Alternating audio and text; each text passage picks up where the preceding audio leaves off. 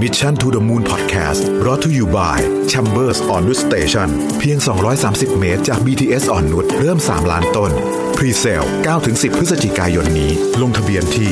www.scasset.com สวัสดีครับ ยินดีต้อนรับเข้าสู่ Mission to the Moon Podcast episode ที่ 547 นะครับ คุณอยู่กับประวิทย์หานอุตสาหะครับ วันนี้ผมจะมารีวิวหนังสือเล่มหนึ่ง ซึ่งต้องบอกว่า มีคนรีวิวไปเยอะมากวันก่อนออพี่เน็ตกับพี่โจเพิ่งรีวิวใน Readery Podcast นะครับพูดได้ครบถ้วนสมบูรณ์เลยทีเดียวนะฮะ วันนี้เลยอยากจะมามพูดมุมมองที่อาจจะฉีกออกมาที่บางประเด็นที่ผมอยากจะเจาะเข้าไปในหนังสือเล่มนี้นั้นเเพิ่มคือเติมแล้วกันนะฮะ หนังสือเล่มนี้ก็คือ Homo Deus นะครับ Homo Deus เนี่ยต้องบอกว่าเป็นหนังสือลำดับที่ 2 ของ professor Yuval นะครับแล้วก็เป็นหนังสือที่ถ้าพูดใน 3 เล่มของ professor Yuval เนี่ยผมชอบเล่มนี้ที่สุด ผมรู้สึกว่าเล่มนี้มันมันอ่านแล้วมันทำให้ผมแบบปวดสมองมาก แล้วก็แล้วก็พยายามจะเขย่าอะไรหลายอย่างที่ที่ที่ผมรู้สึกว่าผมไม่เคยคิดถึงมาก่อนออกมานะครับ Homo Deus เนี่ยตรงตัวเลยฮะชื่อคือว่า Human God เนี่ยพูดง่ายคือว่าเราเนี่ยกำลังจะไปสู่สายพันธุ์ใหม่ ในความเห็นของผมเนี่ยนะฮะมันไม่ใช่ว่าทุกคนจะไป Homo Deus หมดนะแต่ว่ามันมีโอกาสมากที่ Homo sapiens จะสูญพันธุ์เสร็จแล้วก็มี Homo Deus ขึ้นมาปกครองโลกแทน จะเป็นครั้งแรกในประวัติศาสตร์ของ Homo sapiens ที่เรากำลังจะเห็นเผ่าพันธุ์ ที่มีสติปัญญา มีความสามารถมากกว่าเรานะฮะ ทีนี้เวลาเราพูดถึงเรื่องนี้เนี่ยมันก็จะมีขอบเขตหรือว่าสโคปค่อนข้างกว้างนะครับความหลากหลายของสิ่งที่เรากำลังเผชิญอยู่ตอนนี้ก่อน แล้วก็แล้วก็ความความเป็นจริงแล้วกันนะฮะในในการพัฒนาเทคโนโลยีแล้วกันนะครับอย่างเรื่องของ AI ปัญญาประดิษฐ์เนี่ยนะฮะจริง ๆ AI เนี่ยมีการพูดถึงกันมาตั้งแต่ปี 1940 แล้วนะครับ คือยุคสงครามโลกฮะแต่ว่ามันเพิ่งจะมา เรียกว่ามีเห็นผลกระทบกันนะก็ช่วงนี้นะครับเราจะเห็นว่าการเปลี่ยนแปลงทั้งหมดเนี่ยมันมีรากหรือมันมีเขาเรียกว่ามันมีต้นต่อเนี่ยมานานแล้วเหมือนกันนะฮะเดี๋ยวเดี๋ยวผมจะเล่าให้ฟังว่ามันเกี่ยวกับเรื่อง Homo Deus ยังไง เอาเรื่อง AI ก่อนดีกว่า AI เนี่ยจริงๆต้องบอกว่า เวลาพูดคำว่า AI เนี่ยมันกว้างมากนะครับแต่ AI เนี่ยถ้าเอาหมวดใหญ่ๆเนี่ยมันจะมี 3 หมวดด้วยกันนะฮะหมวดแรกเนี่ยเรียกว่า ANI หรือ Artificial Narrow Intelligence นะฮะนี่เป็นเฉพาะทาง นะครับอย่างพวกออของที่ใช้ในสมาร์ทโฟน การซื้อของออนไลน์อะไรพวกนี้เนี่ยเป็น AI เชิงแคบทั้งสิ้นนะฮะทุกวันที่เราใช้กันอยู่เยอะๆ ตอนนี้เป็น ANI นะครับอีกอันหนึงเนี่ยคือ artificial general intelligence นะครับถ้าเกิดแปลเป็นภาษาปกติก็คือ AI ระดับมนุษย์หรือเออ AI ระดับสมองมนุษย์นะฮะความฉลาดของมันเนี่ย มีมีความเทียบเท่ากับสมองมนุษย์ในทุกรูปแบบ หรือมีสภาวะที่เรียกว่า สภาวะเอกฐานพูลงง singularity นั่นเอง ที่เทียบเท่ากับมนุษย์นะฮะเพราะฉะนั้น AI ระดับนี้จะมีความสามารถในการวางแผนและแก้ปัญหาทำอะไรอย่างเงี้ยนะครับทำความเข้าใจรูปธรรมนามธรรมได้นะฮะแล้วก็สามารถทำอะไรเหมือนกับมนุษย์ได้นะครับอันนี้อันที่2นะฮะ อันที่3เนี่ยคือ AI ขั้นสูงหรือ artificial super intelligence ASI นะครับอันเนี้ยฉลาดเกินขีดความสามารถของมนุษย์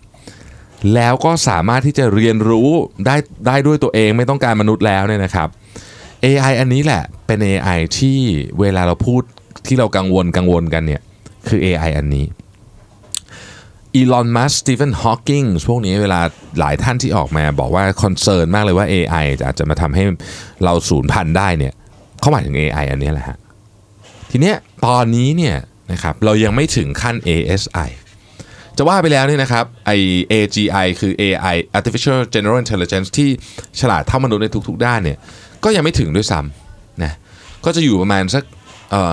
ถ้าเกิดคุณต้องถามว่าคุณถามคุณคิดว่าใครเเป็นคนตอบ คือถ้าเกิดคุณไปถามอย่าง Google เนี่ย Google บอกว่า Artificial General Intelligence เนี่ยประมาณสักปี 2030เนี่ยเห็น ASI ปี 2045อาจจะเห็น ที่ผมพูดมาเนี้ยกำลังจะวาดภาพให้ฟังถึงโลกของอนาคตว่า เรากำลังจะเข้าสู่ยุคที่จะมีอะไรบางอย่างที่ฉลาดกว่าเราจริง ๆ แต่ AI ไม่ว่าจะเป็น AGI หรือ ASI ไม่ได้มาในรูปแบบที่ตั้งๆมาเป็นหุ่นอย่างนี้นะฮะความเชื่อของ professor Yuval ผู้เขียนหนังสือ Homo Deus เนี่ยบอกว่ามันมีความซับซ้อนในมิติมากกว่านั้น แต่ก่อนจะพูดถึงความซับซ้อนในมิติต่างๆเนี่ยเราต้องย้อนกลับไปดูประวัติศาสตร์ของมนุษยชาติ 70,000 ปี Homo sapiens ก่อนนะครับ Homo sapiens ในยุค 70,000 ปีที่ผ่านมาเนี่ยปัญหาใหญ่ๆ ที่เราเจอมากที่สุด ที่ใช้คำว่ารุกรานหรือว่ามีส่วนที่ทำให้เราเนี่ยมีโอกาสที่จะสูญพันธุ์เนี่ยมันมีอยู่ด้วยกัน 3 เรื่องเป็นปัญหาใหญ่ๆนะฮะก็คือเรื่องของโรคระบาด โรคระบาดเกิดขึ้นเวลาเกิดขึ้นในยุโรปอย่างเงี้ยนะฮะคนตายประชากรอังกฤษตาย 40%ชาวยุโรปตาย 75 ล้านคน2ล้านล้านคนอะไรแบบตัวเลขมันเป็นอย่างเงี้ยนะฮะซึ่งมันเยอะมากนะฮะ อีกอันหนึ่งก็คือเรื่องของสงคราม สมัยก่อนก็ตายกันเยอะมาก อีกอันหนึ่งก็คือเรื่องของความอดอยากหรือเฟมินนะครับสามเรื่องนี้เนี่ยปัจจุบันนี้เนี่ยเอ่อถามว่ายังมีอยู่ไหมมี แต่ความน่ากลัวมันน้อยลงเยอะ โรคระบาดเนี่ยโรคระบาดตายกันหลักร้อยเนี่ยก็เป็นเรื่องใหญ่มากละยุคนี้ไม่ต้องไม่ต้องถึงหลักหมื่นหลักแสน ความอดอยากก็ยังมีอยู่แต่ professor ยูบาบอกว่าคุณไปดูสิความอดอยากจริงๆอะมันมาจากเรื่องของการเมืองซะเยอะ สงครามมีไหมมี เรายังมีสงครามในซีเรียมีสงครามในหลาย ๆ ที่ แต่จำนวนคนที่เสียชีวิตจากสงครามเนี่ยเทียบไม่ได้เลยกับยุคก่อน เทียบไม่ได้เลยกับสงครามโลกครั้งที่หนึ่งเอางี้ดีกว่าฮะปีที่ผ่านมาเนี่ยมีคนเสียชีวิตจากความรุนแรงทั้งหมดที่มนุษย์สร้างขึ้นรวมทุกอย่างเลยนะอาชญากรรมต่างๆเนี่ยหกแสนกว่าคน คนเสียชีวิตจาก โรคเบาหวานเพียงโรคเดียวนะฮะ 1.6 ล้านคน นั่นหมายความว่าน้ำตาลอะอันตรายกว่าดินปืนอีก ถ้าคุณเทียบแบบอย่างนั้นนะคือโอเคมันก็ไม่ใช่ตรงไปตรงมาได้ขนาดนี้ แต่ว่ามันมันมันหมายความว่าจริงๆแล้วเนี่ยวิถีชีวิตของเราการใช้ชีวิตของเราเนี่ยมีความอันตรายต่อต่อมนุษย์ด้วยกันเนี่ยต่อหรือตัวต่อตัวเราเองเนี่ยมากกว่าพวกเรื่องสงครามหรือความอดอยากหรือโรคระบาดอีก ทีนี้พอเราแก้ปัญหาพวกนั้นไม่ได้แล้วเนี่ยแล้วมนุษย์มุ่งไปไหน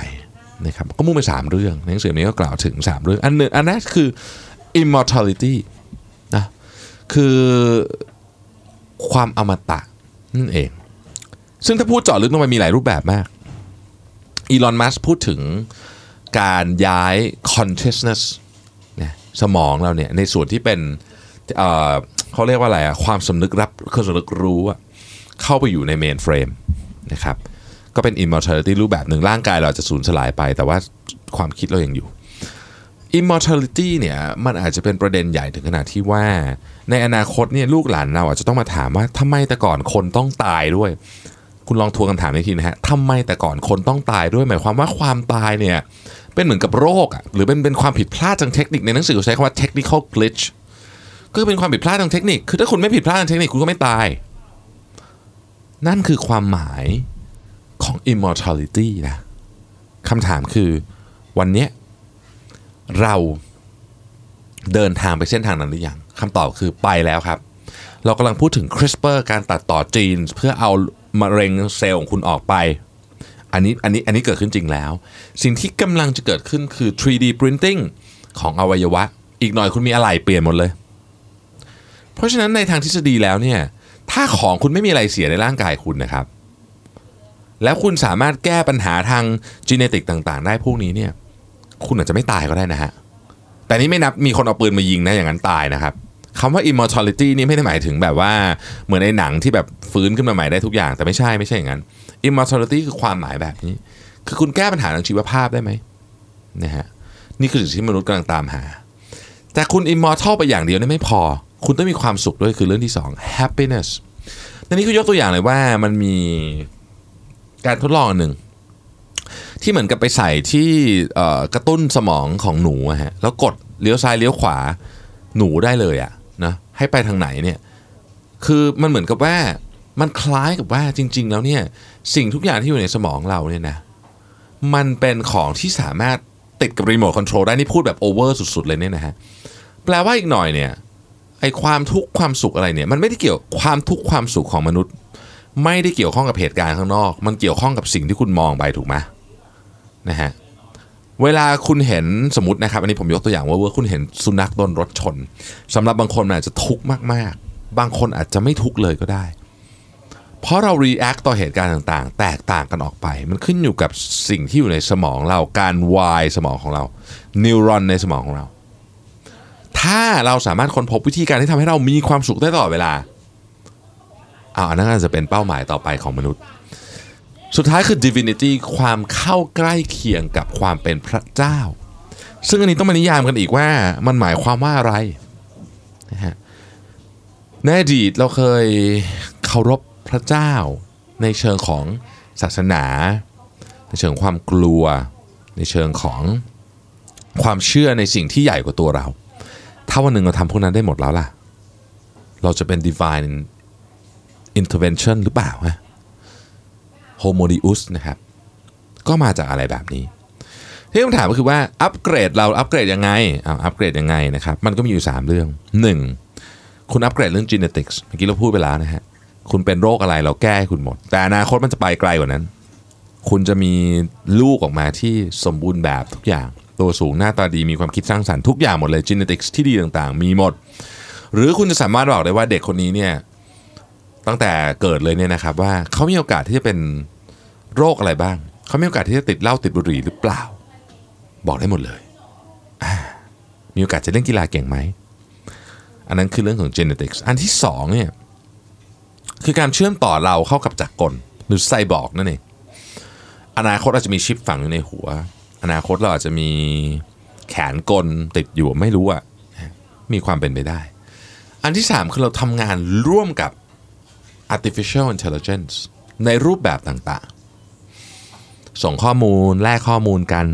นะครับอย่าลืมนะครับว่า artificial intelligence ที่กำลังพูดถึงเนี่ยวันหนึ่งมันอาจจะเป็น ASI นะคือฉลาดกว่าเรา ถึงวันนั้นเนี่ยคำหมายความหมายความว่า intelligence ของมนุษย์จะเปลี่ยนไปนะ คนที่คิดเลขเร็วที่สุดอาจจะไม่มีความหมายอะไรเลยก็ได้นะฮะ เรากำลังพูดถึงอะไรที่เป็นของที่เราเองก็ยังไม่ค่อยเข้าใจเท่าไหร่ เรากำลังพูดถึงอะไรที่มันเกินไปกว่า สิ่งที่เป็นเพียงสิ่งที่เรียกว่า knowledge หรือความรู้ หลายคนบอกจิตวิญญาณใช่ไหม ก็ไม่แน่เหมือนกัน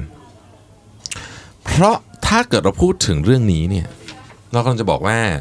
มนุษย์มีจิตวิญญาณทำให้เราเหนือกว่าเหรอหรือสัตว์อื่นเหรอ แต่ว่าจริง ๆ ในเนี้ยเขาเขียนไว้เลยนะครับ บอกว่าเอ๊ะจริง ๆ หรือว่าทุกอย่างมันเป็นอัลกอริทึมหมด จิตวิญญาณ ความรักความหลงไหล ความศรัทธาพวกเนี้ยจริง ๆ เป็นอัลกอริทึมเฉยๆอะพูดง่ายๆคือมันเหมือนกับคุณบอกว่าการหารเลขต้องเอาเลขทั้งหมดมารวมกัน เลข 3 ตัวเอาค่ามันมาบวกกันหาร 3 นี่คืออัลกอริทึมถ้าความรักของคุณเป็นอัลกอริทึมอะแปลว่าคุณจะรู้ได้เลยว่า คุณอยู่กับใครแล้วคุณจะมีความสุขที่สุด ผ่านการคำนวณของไม่รู้ Google ก็ได้ เพราะจริง ๆ แล้วของทุกอย่างที่มันเกิดขึ้นเนี่ยที่คุณรู้สึกว่าคุณรักคนนี้มาก ฉันอยู่โดยขาดเขาไม่ได้เนี่ยมันสามารถอธิบายด้วยเหตุผลทางเคมีในสมองคุณได้ หมายความว่าในอนาคตเนี่ยคุณอยากมีชีวิตแบบไหน เดี๋ยว Google จะบอกให้ว่าคุณควรจะอยู่กับคนแบบนี้ คุณอยู่คนนี้คุณจะมีความสุขที่สุด เพราะเขาจะทำให้สารเคมีของคุณในสมองเนี่ยรู้สึกเหมือนว่าทุกวันเป็นรักแรกพบ เสมอเงี้ยก็เป็นไปได้ ถูกไหมฮะ คืออันนี้คือความหมายของว่าอัลกอริทึมซึ่งมันจะมาเปลี่ยนอะไร มันจะพาโลกมนุษย์ของเราเนี่ยเข้าไปสู่จุดจบของสิ่งที่เรียกว่า humanism humanism คืออะไร humanism คือความเชื่อว่ามนุษย์เราเนี่ยมีความเป็นปัจเจก จริงๆเป็นความเชื่อหลักของศตวรรษที่ 21 มนุษย์เรามีความเป็นปัจเจกนะครับ มนุษย์เราเนี่ยมีความคิด มีความเชื่อ มีความหวัง มีความฝัน ของพวกนี้นี่ที่ทำให้เรามนุษย์เราแข็งแกร่งนะเรามี free will เรามี value แต่ถ้าเกิดของพวกนี้มันหายไปล่ะอ้าว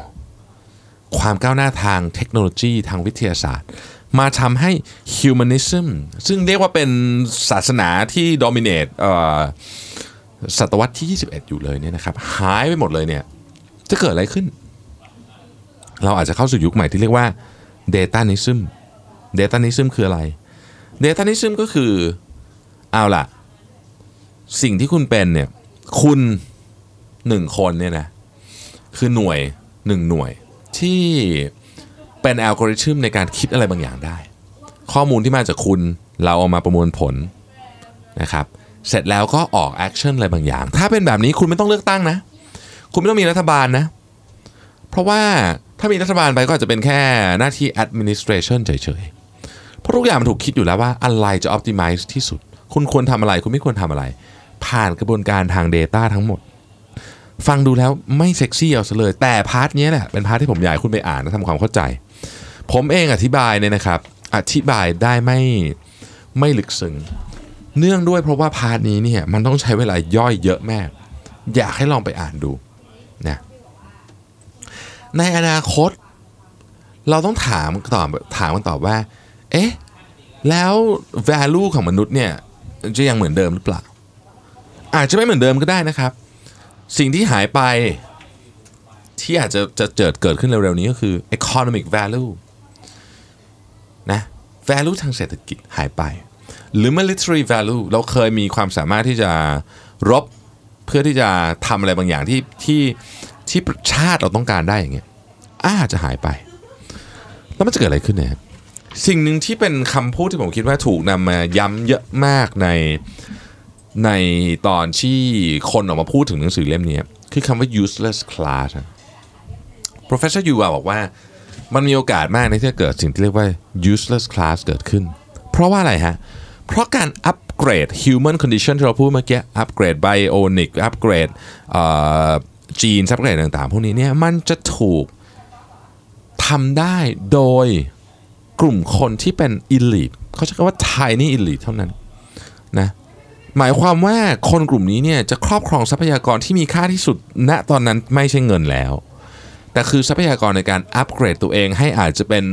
นี่แหละเป็นโฮโมดิอุสคือไม่ตาย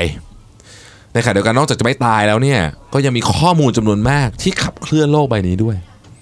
ในขณะที่คนที่เหลือทั้งหมดเนี่ยอาจจะกลายเป็นคนที่ไม่มีความหมายอะไรเลย กับสภาวะสังคมเศรษฐกิจเพราะหุ่นยนต์ทำได้หมดแล้วนะฮะเขาพูดถึง scenario ถึงขนาดที่ว่าอาจจะมีคนสร้างเหมือนกับที่อยู่ใหม่สำหรับคนกลุ่มนี้แล้วก็ที่เหลือก็ก็ถูกทิ้งไว้ ทำให้ผมนึกถึงหนังเรื่อง Elysium นะเคยดูกันใช่ไหมฮะ Elysium นะคือ Elysium เนี่ยมีโลกอีกโลกหนึ่งเป็นเหมือนลอยอยู่อยู่ที่วงโคจรเป็นโลกเป็นโลกที่คุณไปถึงปุ๊บ คุณป่วยอะไรปุ๊บเข้าไปนอนปุ๊บมันฟิกซ์คุณหมดเลย ซึ่งมันคล้ายๆกับหนังสือเล่มนี้ที่เขียนอยู่เลยนะเออแล้วก็ที่เหลือคนที่อยู่ข้างล่างก็ใช้ชีวิตอย่างยากลำบากมาก มันมีโอกาสที่จะเป็นแบบนั้นจริงๆ professor ยูวาเขาเขียนไว้นี้เลย เพราะความไม่เท่าเทียมกันตั้งแต่เรื่องตอนนี้เนี่ยทางเศรษฐกิจเนี่ยนะครับ มันจะถูกขยายต่อไป ให้คุณเจอความไม่เท่าเทียมที่สูงขึ้นไปเรื่อยๆ และวันหนึ่งปัญหานี้จะเข้าสู่จุดที่ไม่มีใครแก้ไขได้อีกต่อไปนะฮะอีกต่อไป ดังนั้นเนี่ยเรากำลังอยู่ใน จุดเปลี่ยนผ่านที่สำคัญที่สุดของมนุษยชาติบิลเกตส์วอร์เรนบัตเฟตอีลอนมัสก์เนี่ยบอกเลยว่า you are so lucky to be alive right now อะคือคุณคุณโชคดีจริง ๆ ที่คุณคุณมีชีวิตอยู่ในตอนนี้ เพราะโลกหลังจากนี้กับโลกก่อนหน้านี้เนี่ยมันจะแตกต่างกันเยอะมากนี่คือจุดเปลี่ยนผ่านที่สำคัญ หนังสือเล่มนี้เล่าถึงเรื่องนี้อย่างละเอียดว่าจริง ๆ แล้วเนี่ยอะไรกันแน่ คือสิ่งที่เราควรจะสนใจอะไรกันแน่ คือสิ่งที่น่ากลัวอะไรกันแน่คือ สิ่งที่อาจจะเป็นจุดจบของ Homo sapiens ผมบอกได้เลยนะครับว่าหนังสือเล่มนี้เนี่ยเป็นหนังสือที่หลายคนก็พูดไปแล้วว่าเป็นหนังสือที่เป็นแบบ define our our um our แบบ generation generation ของเราเนี่ยนั่นหมายความว่าจริง ๆ แล้วเนี่ยหนังสือเล่มนี้เนี่ยมันเป็น agenda ระดับโลก เป็นแผนร่าง ที่กำลังจะบอกเราว่า โลกของเราจะไปที่ไหน เผ่าพันธุ์โฮโมเซเปียนส์ยังจะมีที่ยืนอยู่ในอนาคตหรือเปล่า แล้ว Homo Deus ที่เกิดขึ้นมาเนี่ยจะมีใครไปได้บ้าง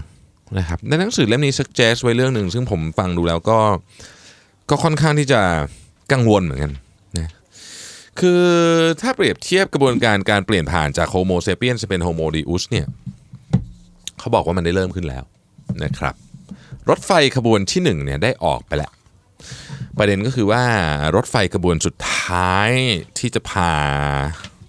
เราไปสู่ Homo Deus เนี่ยมันกำลังจะออกเหมือนกันนะฮะยังไม่ออกแต่อีกไม่นานนะครับ ในโลกอนาคตเนี่ยมันอาจจะ make sense มากเลยที่เราจะสร้าง super elite ขึ้นมาหรืออัปเกรด super elite ขึ้นไปเพื่อที่จะสร้างทรัพยากรให้กับชาติมากกว่าการพาคนทั้งหมดไป นี่หนังสือเขียนไว้นะ ผมไม่ได้พูดเอง เขาพูดเลยว่า quality อาจจะสำคัญกว่า quantity นั่นหมายความว่าสิ่งที่เราต้องกลัวมากที่สุดเลยคือว่า เผ่าพันธุ์มนุษย์เนี่ย ที่เราเคยมีความเชื่อว่า leave no man behind ผมเชื่อว่าลึกๆ แล้วเราเชื่ออย่างนั้นนะเราเชื่อว่าโอเคแหละมันไม่ได้เกิดไม่ใช่ทุกคนไม่ได้เท่าเทียมกันทั้งหมดก็จริง แต่เราจะไม่ทิ้งเพื่อนมนุษย์ไว้อย่างไร้มนุษยธรรมคำนี้เนี่ยมันจะยังใช้ได้อยู่ ในอนาคตหรือเปล่า หรือจะมีคนสนใจคำนี้หรือเปล่า เป็นคำตอบที่น่าสนใจมาก ผมคิดว่าหนังสือเล่มนี้เป็นหนังสือที่ทุกคนควรจะต้องอ่าน เพราะมันคือ global agenda มันเกี่ยวข้องกับทุกคน แล้วมันจะเกิดอะไรขึ้นเนี่ย ผมคิดหนังสือเล่มนี้มันติดอาวุธทางความคิดให้เรา ผมไม่ได้บอกมันจะเกิดขึ้นจริงทุกเรื่องนะครับ หลายเรื่องในนั้นมันก็แบบต้องใช้คำว่า highly speculative อะคือแบบว่า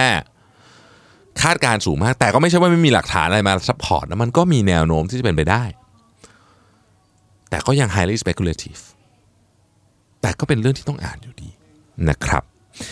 เอาล่ะ นะก็คงสั้นๆแบบนี้นะฮะก็เพราะว่าผมเชื่อว่าหลายท่านนี่ก็อ่านรีวิวฟังรีวิวกันมาจนปลุกหมดละ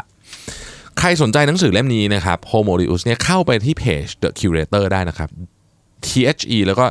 C U R A T O R สัญลักษณ์จะเป็นตัว C สีน้ำเงินเดี๋ยวผมทิ้งลิงก์ไว้ให้ข้างล่างนะครับ แล้วก็กดสั่งซื้อในนั้นได้เลยนะฮะเข้าไปดูวิธีการสั่งซื้อนะครับ ขอบคุณมากที่ติดตาม Mission to the Moon Podcast นะครับแล้วเดี๋ยวเราพบกันใหม่ในวันพรุ่งนี้นะครับ สวัสดีครับ Mission to the Moon Podcast Presented by SC Asset